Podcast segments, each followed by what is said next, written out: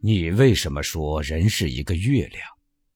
每天尽心竭力想画成一个圆，无奈天不由人，立即又缺了一个边儿呢？你能说出这句话来，除了智慧，必定还得加上了不起的沧桑阅历。我敢预料，这句话将要流传下去，成为格言。多少年来，我完全不知道你经历了一些什么样的境况。从你这句话里，我有一些感触和领悟。我从水成岩的皱褶里，想见千百年惊涛拍岸。啊，皱褶，年轮，年轮画不圆的圈圈。待缺的圆月亮，月亮磨损了的古壁，古壁模糊而又沉重的往事。三十九年，往事知多少？有多少是可与人言的呢？中天明月，万古千秋，被流星陨石撞出多少伤痕？人们还不是只看见他的从容光洁吗？我们只有默诵自己用血写成的经文，天知地知，不求任何人的了解。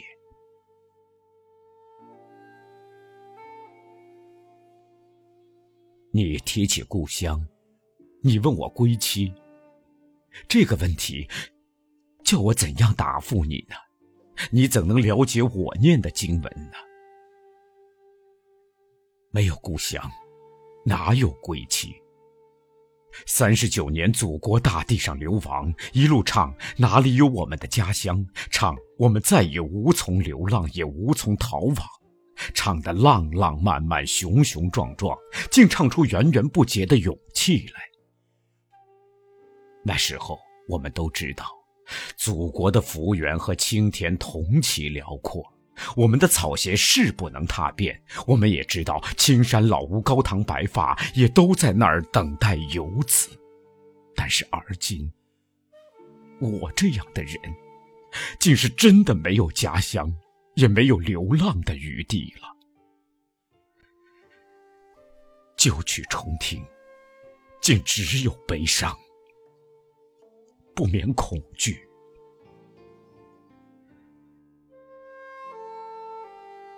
你说还乡，是的，还乡。为了努力画成一个圆，还乡。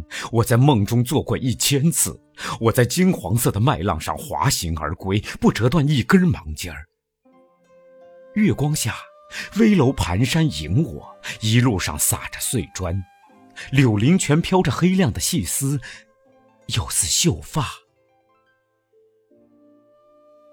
但是后来，做梦回家，梦中找不到回家的巷路，一进城门就陷入迷宫，任你流泪流汗也不能脱身。梦醒了，仔细想想，也果然紊乱了巷路。我知道，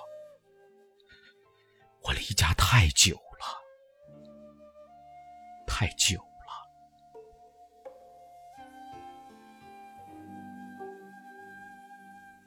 不要瞒我，我知道，我早已知道，故乡已没有一间老屋，没有一棵老树，没有一座老屋，老成凋谢，仿旧为鬼。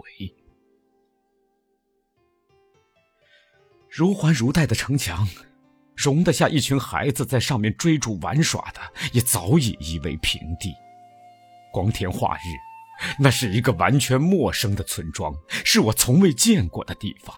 故乡，只在传说里，只在心上纸上。故乡，要你离它越远，它才越真实。你闭目不看见，最清楚。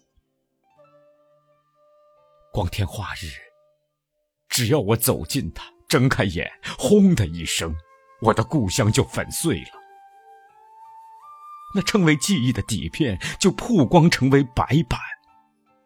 麻醉消退，新的痛楚占领神经，那时，我才是真的成为没有故乡的人了。还乡，对我能有什么意义呢？对我来说，那还不是由一个异乡到另一个异乡，还不是由一个已被人接受的异乡到一个不熟悉、不适应的异乡吗？我离乡已经四十四年了，世上有什么东西在你放弃了它、失落了它四十四年之后，还能真正再属于你呢？回去。还不是一个仓皇失措、张口结舌的异乡人吗？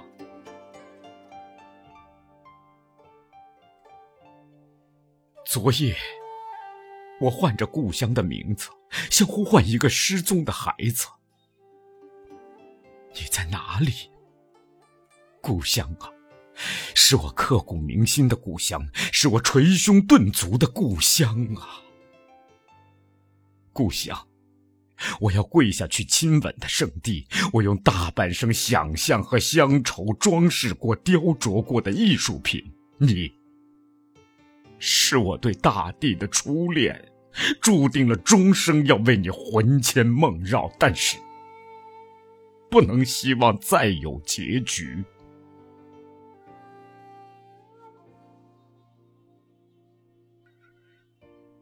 我。已经为了身在异乡、思念故乡而饱受责难，不能为了回到故乡、怀念异乡再受责难。那夜，我反复诵念多年前读过的两句诗：“月破在天终不死，剑兮覆海料无还。” 好沉重的诗句啊！我费尽全身力气才把它字字读完。只要读一遍，就是用尽我毕生的岁月，也不能把它忘记。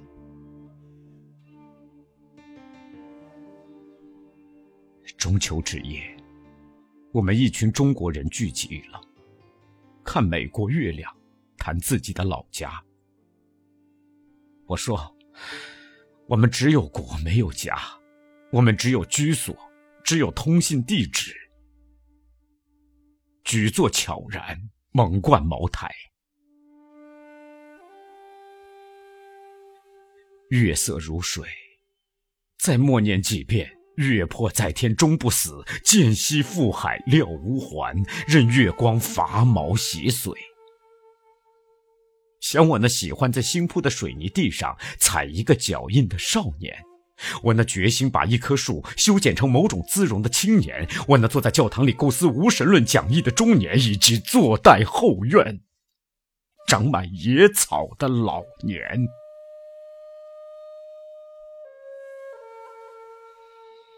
像我看过的瀑布河源，像那山势无情、流水无主、推着挤着、践踏着急忙行去，那进了河流的，就是河水了。那进了湖泊的，就是湖水了；那进了大江的，就是江水了；那蒸发成气的，就是雨水、露水了。我只是天地间的一瓢水。我是异乡养大的孤儿，我怀念故乡，但是感激我居过、住过的每一个地方。啊故乡，故乡是什么？所有的故乡都从异乡演变而来。故乡是祖先流浪的最后一站。剑兮覆海料无还，可是月破在天终不死。如果我们能在异乡创造价值，则形灭神存，功不唐捐。故乡。有一天也会分享的吧。啊，故乡。